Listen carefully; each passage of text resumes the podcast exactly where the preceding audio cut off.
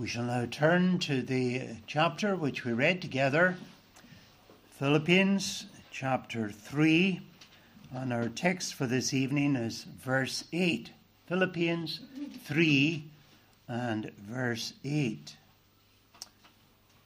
Yea, doubtless, and I call, count all things but loss for the excellency of the knowledge of Christ Jesus my Lord, for whom I have suffered the loss of all things, and to count them but dung, that I may win Christ.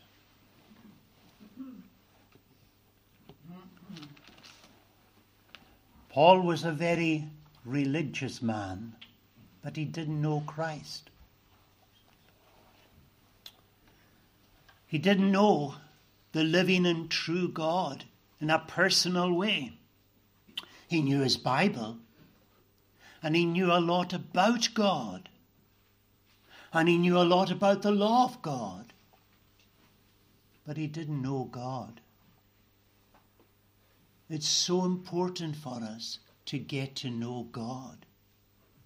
And you know, there's a huge difference between knowing about and knowing someone. You could think of somebody like Rishi Sunak, our Prime Minister. You all know his name. You've all seen pictures of him. You know different things about him. Perhaps you know that he's a Hindu and various things like that. But do you know him? Are you a friend of his? So we can know so much about God. But the vital question is do we know God? And does God know us? Are we in a living, loving relationship with God?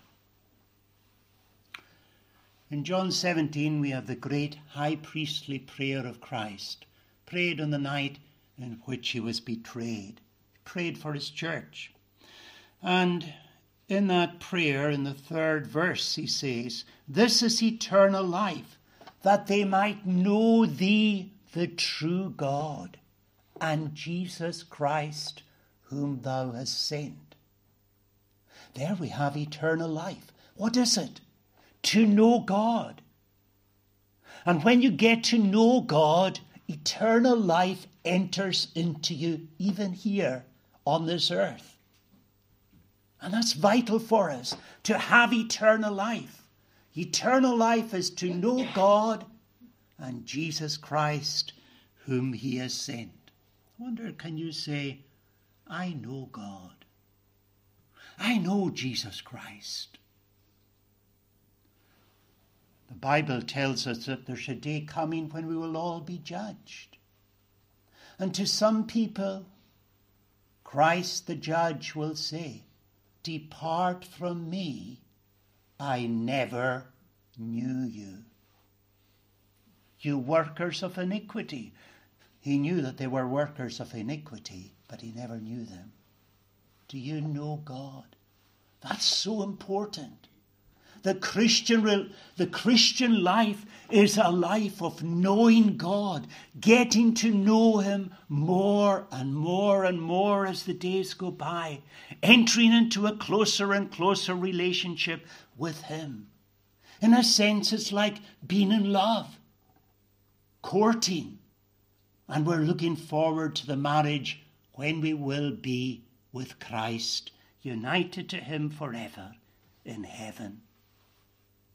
But we've got to start getting to know Him here on earth, or we won't be with Him in heaven.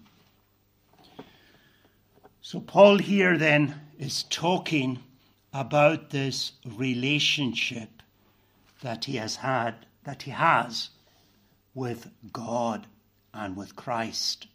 He talks about the change that takes place in his life, that took place when he was converted.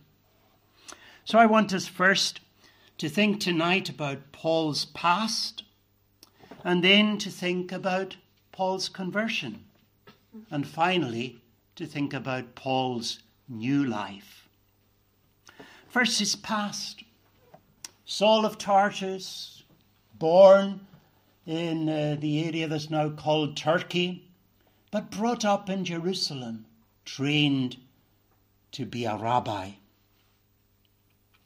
He was supposed to be one of the future leaders of the Jewish church.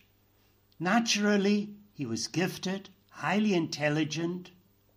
He was a leader. He was somebody that was trained for the highest position and had the natural gifts to fill that position. He had every privilege and he was proud of who he was and what he had achieved. He tells us about his self righteousness. He tells us that. He talks about others who boasted in their um, Judaism. And he says, Beware of dogs, beware of evil workers, beware of the, the concision, the, the cutting party are laying so much emphasis upon the cutting of circumcision and thinks you can't get to heaven unless you're cutting your flesh. We are the circumcision, he says, which worship God in the Spirit. We're the true circumcision. We're the real Jews. You might be Gentile born, but you're a real Jew, a Scottish Jew. You're the circumcision who worship God in the Spirit, rejoice in Christ Jesus, and put no confidence in the flesh or in works or in anything like that.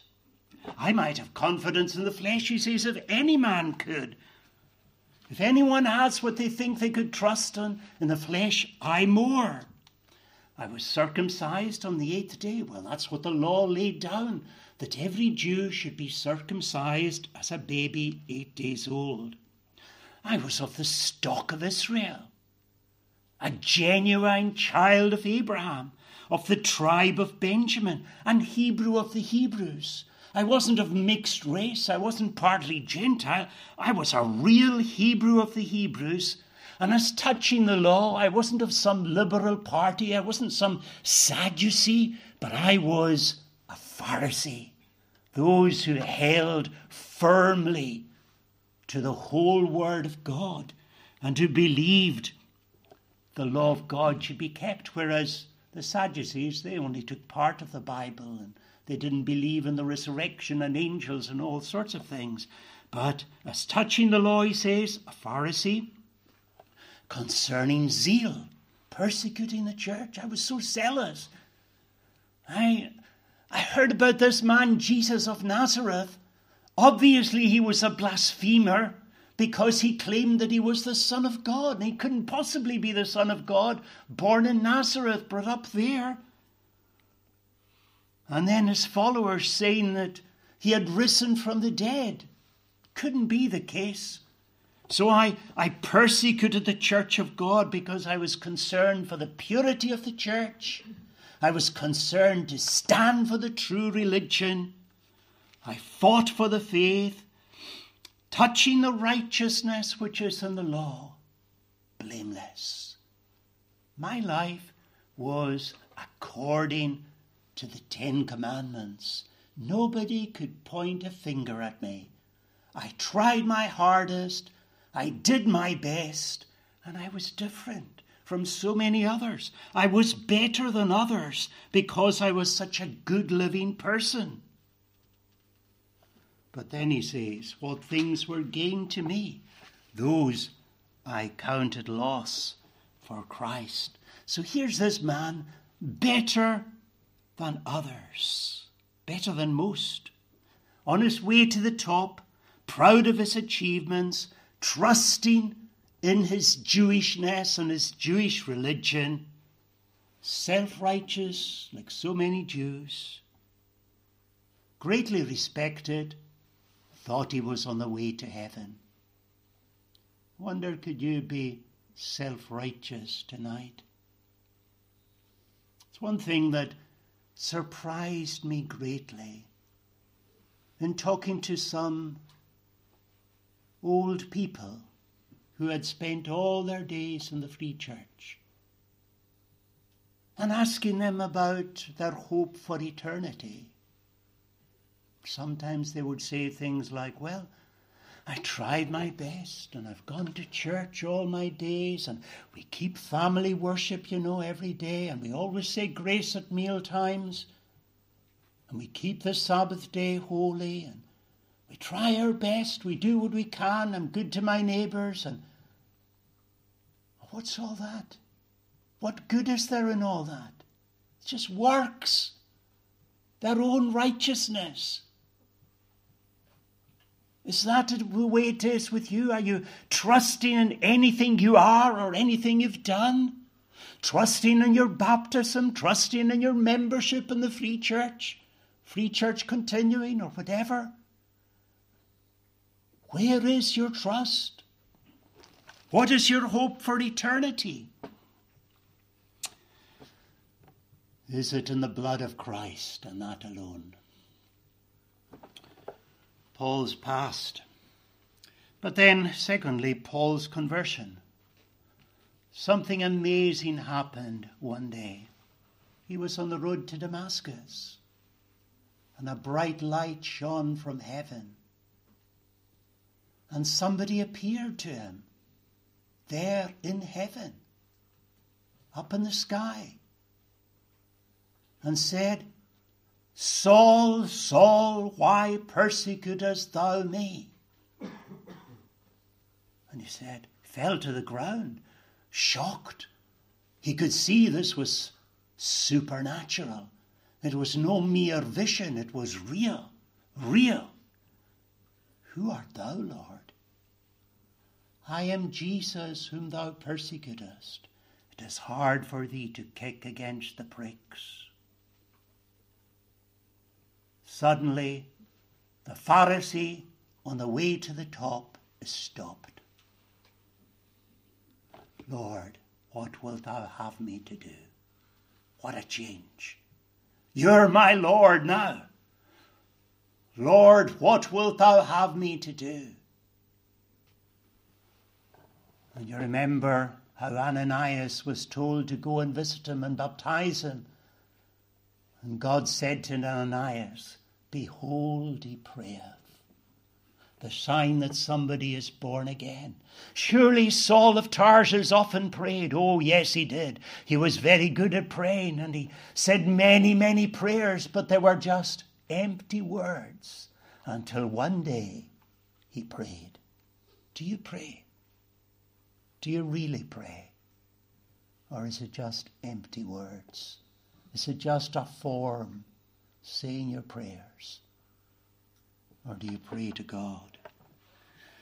He met the Lord Jesus Christ on the Damascus Road, and his life was changed forever. Have you met Christ?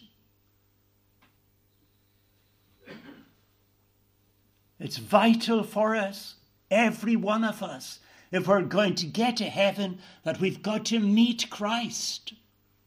And we've got to begin our relationship with Him. Otherwise, when we die, He will say, Depart from me, I never knew you. What wilt thou have me to do? He now knows that Jesus of Nazareth is the Messiah. Look at the way he speaks here. Yea, doubtless, and I count all things but loss for the excellency of the knowledge of Christ Jesus my Lord. Those things that I boasted of, that I was so proud of, my achievements, I count them but loss, but dung, but rubbish, in comparison to this, knowing the Lord Jesus Christ. Think of the way he speaks of him. Christ Jesus, my Lord. My Lord, my Master, Christ. Christ is the Greek word for the Hebrew word Messiah. Messiah and Christ mean anointed. You remember how he was anointed at his baptism, how the Spirit came upon him in the form of a dove. And this was seen by by John the Baptist and seen by Christ himself, the Spirit descending upon him. And he was anointed to be what? He was anointed to be a prophet, a teacher. It was the Spirit of Christ that was in the Old Testament prophets, and Christ Himself is the Word. No man knows the Father but the Son, and he to whom the Son will reveal Him. Prophet, a teacher, the one through whom we have the Holy Scriptures, who reveals to us God and the way that we should live. But he's also anointed a priest. And we need a priest. We need a sacrifice which will satisfy divine justice. We need the Lamb of God to take away our sins. Down through the Old Testament, they were taught that they needed a sacrifice. But the blood of bulls and of goats cannot take away sin. We need the great sacrifice. And there's only one sacrifice that will do the Son of God in human flesh. He came and he took our sins upon himself and he died as a substitute in our place. He died as our scapegoat. He bore our sins and bore our hell. And then he rose again and he went into heaven with his own blood to intercede for us, just as a priest on the Day of Atonement would carry the blood of the sacrifice into the Holy of Holies. And that one day in the year, he would sprinkle the blood upon the mercy seat. Jesus took his own blood and went into heaven and sprinkled it upon the throne of judgment in heaven. The throne of judgment becoming a throne of grace for his people. Christ, Christ the great prophet, anointed prophet, Christ the great priest who offered the sacrifice for us and makes continual intercession for us. Able to save even unto the uttermost, seeing he ever liveth to make intercession for us and then anointed as a king because we need a king to subdue us because we're such rebels, all of us. A king to subdue us unto himself, and then, having subdued us, to rule and defend us, to restrain and conquer all his and our enemies. Christ, anointed King, the Son of David, my King, is he your King? And then Christ Jesus, my Lord. Some people think they can trust in Jesus as their Saviour and do what they like. They put their faith in Jesus who was crucified and then they live as they wish themselves and they think it's okay because if you just ask Jesus to forgive you, he'll forgive you and that's okay. But that's not okay. It's not allowed, actually. How can I be saved? You must repent and be converted, that your sins will be blotted out.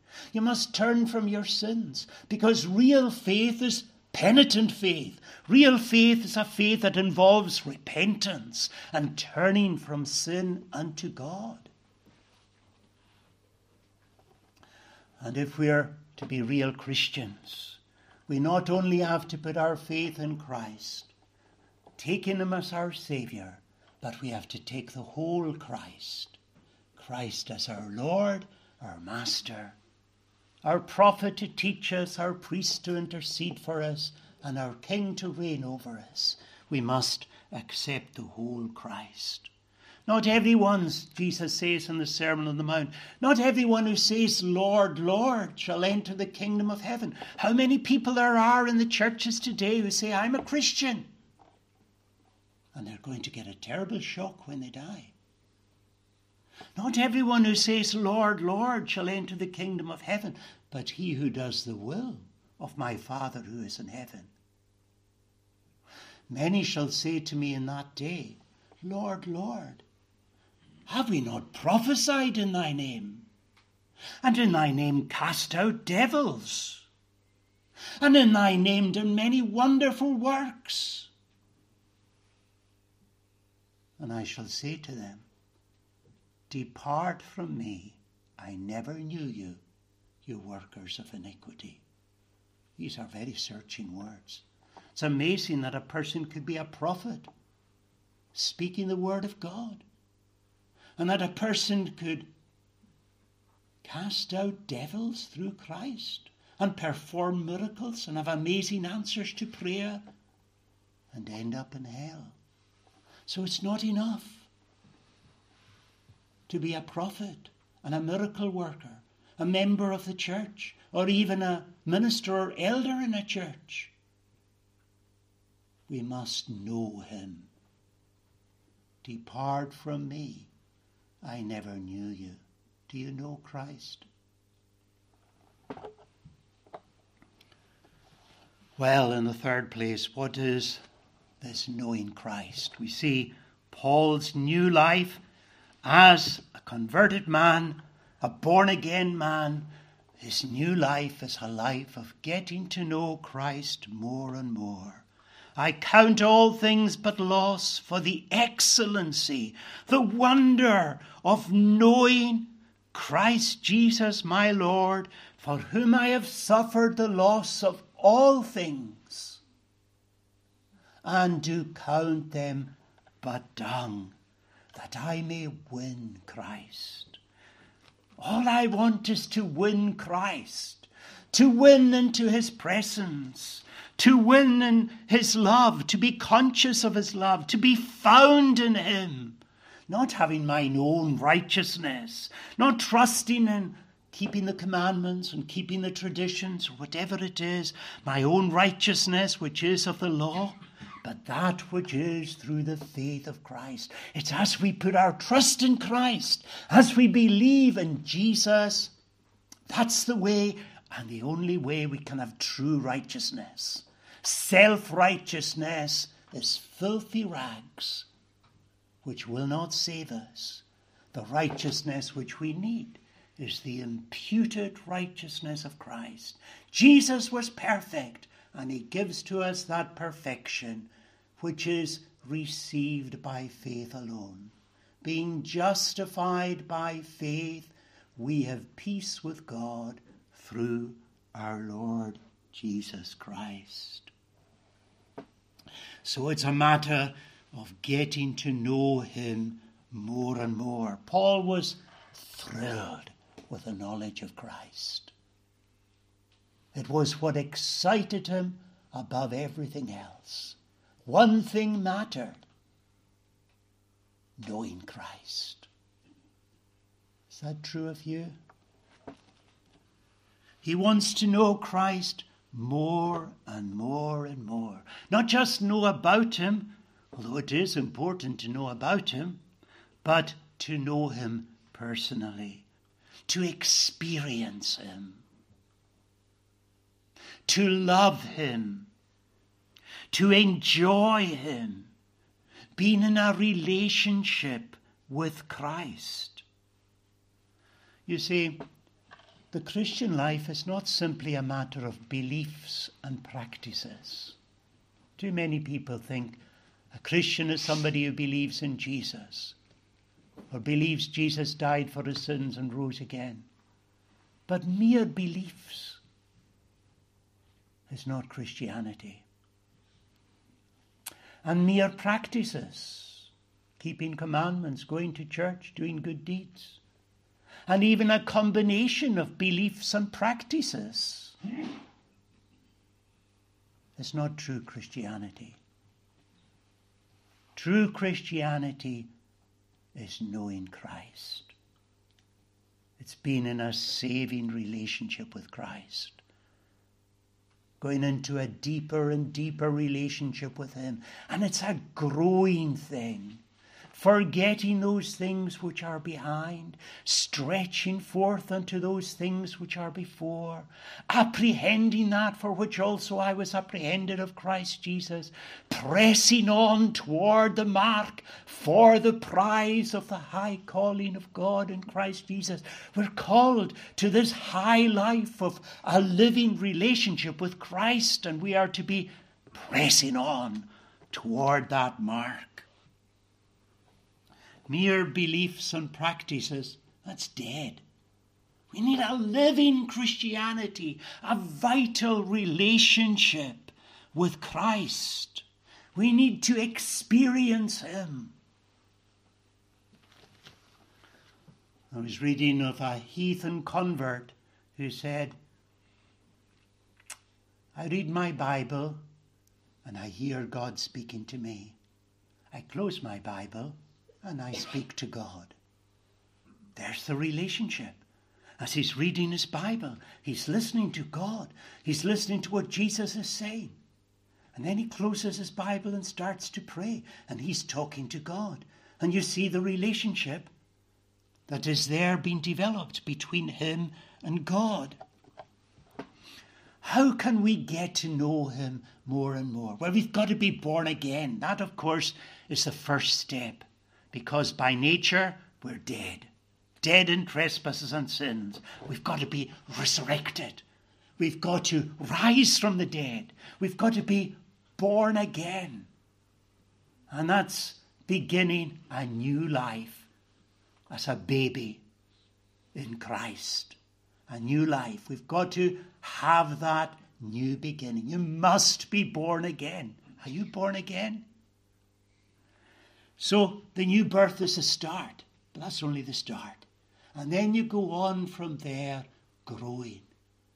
Growing in Christ, growing in relation to Christ, developing step by step, building up a relationship with Him. And how do you do that? Well, you do it in reading the Bible is so important. Spending time every day, not rushing it, but reading it, reading it in a leisurely way, meditating upon the scriptures. What's God saying to me here? How does this apply to me? How does it apply to the world around me? Spirit of God, open my mind so that I will understand. Help me, Lord, to know what I'm reading. Prayer is so important and meditating on it and taking it, taking the Bible with us. Reading the Bible and then praying praying to the Lord. Our relationship grows in secret prayer, prayer in the family. These things are so important. Prayer, how vital it is. And then Christian fellowship joining together with other Christians and encouraging one another in the things of God and telling each other what the Lord has done. Come here, I'll tell what He did for my soul, sharing together our experiences in Christ. Profiting also from the various things that happen. Seeing God's hand in everything in life, giving thanks for all the good things when you get up in the morning, you thank God for the night's rest. You thank God as you're washing yourself in the morning for the blood of Christ that washes you from your sins. As you put on your clothes, you thank God for the robe of righteousness that clothes you, that clothes you from nakedness. As you eat your food, you thank God for the heavenly manna that He sends to you, the bread from heaven, feeding upon Christ. And so it is right throughout the day, getting to know God more and more and more in our living relationship. And then when troubles come, troubles can be a time of deepening our relationship with God. Why does He send pain, sickness, affliction? Because so often, when you and I, when everything's going well, we forget God. But when trouble comes, when you're in pain, you remember God, don't you? When you're in trouble, you cry out, Lord, help me. How important it is for us to have these times of trouble, which correct us, chastise us for our sins, but also purify our faith. It's often on uh, when people are sick and in trials and troubles that you see the reality of their faith how faith triumphs in trouble. And it's, of course, on a deathbed that you see sometimes the most beautiful faith. I often have, from time to time at least, had the experience of being with beautiful Christians when they're dying, and it's wonderful to see that faith that triumphs. The Saviour's coming for me. I remember one man saying that. There he was, all in so much weakness and pain and suffering. And he was saying, The Lord is coming for me at last. And the smile of triumph on his wizened face. So beautiful. How it stuck with me. Think of another man I went in for the last time to see him in the hospital, his hands stretched out to God in prayer. Another man I went to see, and as he was dying, he had called his family around and he said to me, I'm dying. I can feel death creeping over my body. But speak to my family. Tell them how wonderful the Saviour is and how important it is for us to have our faith in Him. How beautiful it is to see these radiant Christians. I think of another one. I remember her memory had gone and she was, she was dying. I was there with her daughter in the room with her and the face, her face shining like the face of an angel. Beautiful Christian. How lovely it is to see the Lord's people. Yes, in trials and troubles, we get to know Him. And then, of course, church is so important. Forsake not the assembling of yourselves together, as the manner of some is. But we come to church and we, we join in singing the psalms that He has given us to praise His name. We sing together and we edify one another in psalms and hymns and spiritual songs, singing with grace in our hearts unto the Lord and singing to one another, teaching each other. And then in prayer, joining together in prayer, whether two or three are gathered together, where you agree on earth concerning something that is done in heaven and then the reading, the public reading of the Word, God speaking, and the preaching of the Word. What a blessing it is to gather in church. I think of Christians in places like China who are not allowed to gather as we are. They don't have freedom. They're always under surveillance. Congregations are being broken up into little cell groups, meeting together in fear. But you and I have freedom and how we should relish that freedom and enjoy it together, gathering together. And the Lord Himself has promised to be in the midst. What a means of grace it is to worship God as we are here tonight. What a blessing for our souls.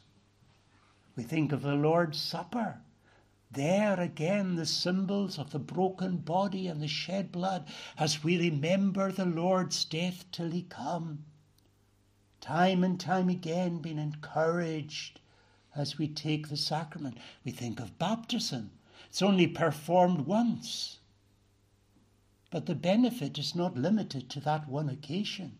It's something we're to benefit from for the rest of our lives, thinking back to how we're washed, washed in the waters of baptism, of how we're united to Christ, engrafted into Him, baptized in the name of the Father and of the Son and of the Holy Spirit. We're members of the Church of Christ by baptism, and so we seek to profit from that means of grace. So all these things are there to help and to encourage us to warm our hearts in fellowship.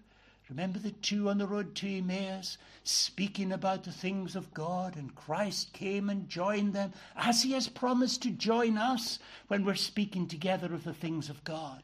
And did not our hearts burn within us as He talked with us by the way? Yes, we need these burning hearts. And of course, telling others the gospel evangelizing, that's important too, and witnessing. And in these things, we, we're sometimes amazed how the Lord helps us, gives us the words to speak when we didn't know what we could say in a certain situation. Again, that encourages our faith, and we're getting to know the Lord with us.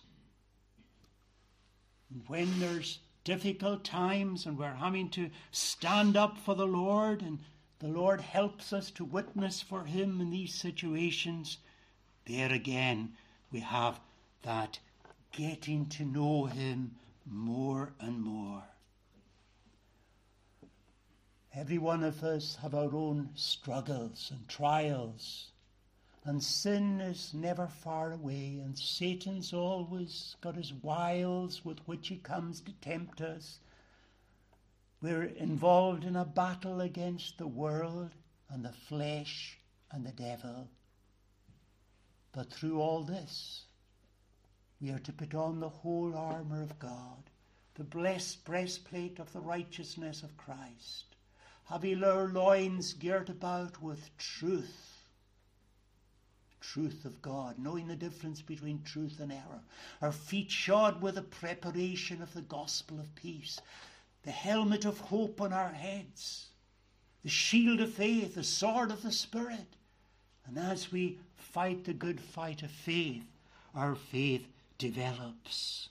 Running that race which is set before us, laying aside every weight and the sin which doth so easily beset us, looking unto Jesus, the author and finisher of our faith, looking to him and getting to know him and his spirit, witnessing with our spirit that we are the children of God and enabling us to cry out, Abba, Father. God is my Father. He doesn't leave us on our own. He comes to us. The Spirit comes. We are to be filled with the Spirit. Be not drunk with wine wherein is excess, but be filled with the Spirit, seeking more and more to be full of God's Spirit, led by the Spirit, walking in the Spirit, singing in the Spirit, praying in the Spirit witnessing in the Spirit. And each one of us more and more getting to know Him. Yea, doubtless I count all things but loss for the excellency of the knowledge of Christ Jesus my Lord, for whom I have suffered the loss of all things, and to count them but dung, that I may win Christ. Paul's talking about himself and his growing relationship with Christ. Do you know Christ? Do you know Him personally? And are you getting to know Him more and more as the days go by? Maybe you have never got to know Christ before. Well, come tonight. He says, Look to me and be saved. Come unto me. Put your trust in Him. Seek the Lord and you will find Him. Whosoever shall call upon the name of the Lord shall be saved. Call upon him tonight and you'll be saved. And if you do know him, don't be content with your knowledge. Get to know him more and more until that day when you will see him face to face and you will be like him, for you will see him as he is. Let's pray. Gracious God, we thank Thee for the teaching of Thy Word. We thank Thee for the amazing fact that sinners like us can enter into a living, vital relationship with the Lord Jesus Christ, so that we're able to say, He is mine and I am His. My beloved is mine. Grant, O Lord, that every one of us here would know Christ in a personal way, and that as the days go by, we would get to know Him more and more, and that we would serve Him faithfully all our days, till that day when we are called home to be with Christ forever. Teach us, O Lord, the importance of knowing Christ and grant that we will be content with nothing less but this deepening relationship with Him. Forgive all our sins for Jesus' sake. Amen. Amen. Our closing praise is Psalm 73. Psalm 73, singing verses 24 to 28. Words that speak of a living relationship with Christ. Psalm 73 at verse 24 Thou with thy counsel while I live wilt me conduct and guide, and to thy glory afterward receive me to abide. Whom have I in the heavens high? But thee, O Lord, alone, and in the earth whom I desire. Besides thee there is none. We desire Christ above all others. Verses 24 to 28.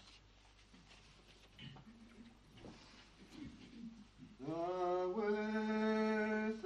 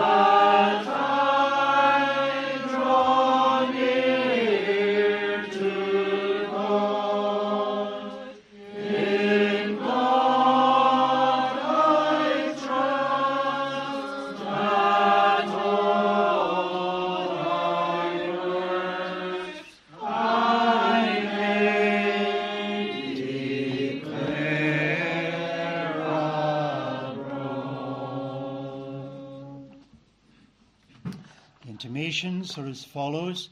The Thursday night prayer meeting, 7.30, taken by, will be taken, God willing, by Mr. Ian Martin. The services next Sabbath at the usual times, taken by Reverend Graham Craig, who will also be there for the following prayer meeting on the 19th of October, and the services on Sabbath, 22nd October. I mentioned in the morning that there was uh, Presbytery meeting due in Beauly on Tuesday for the signing of a call to Reverend Greg MacDonald, but since uh, morning we've heard that uh, Reverend Greg MacDonald assisted the call. He's not uh, going to accept the call, and so the Presbytery meeting will not take place. These are all the intimations. The grace of the Lord Jesus Christ, the love of God, and the communion of the Holy Spirit be with you all.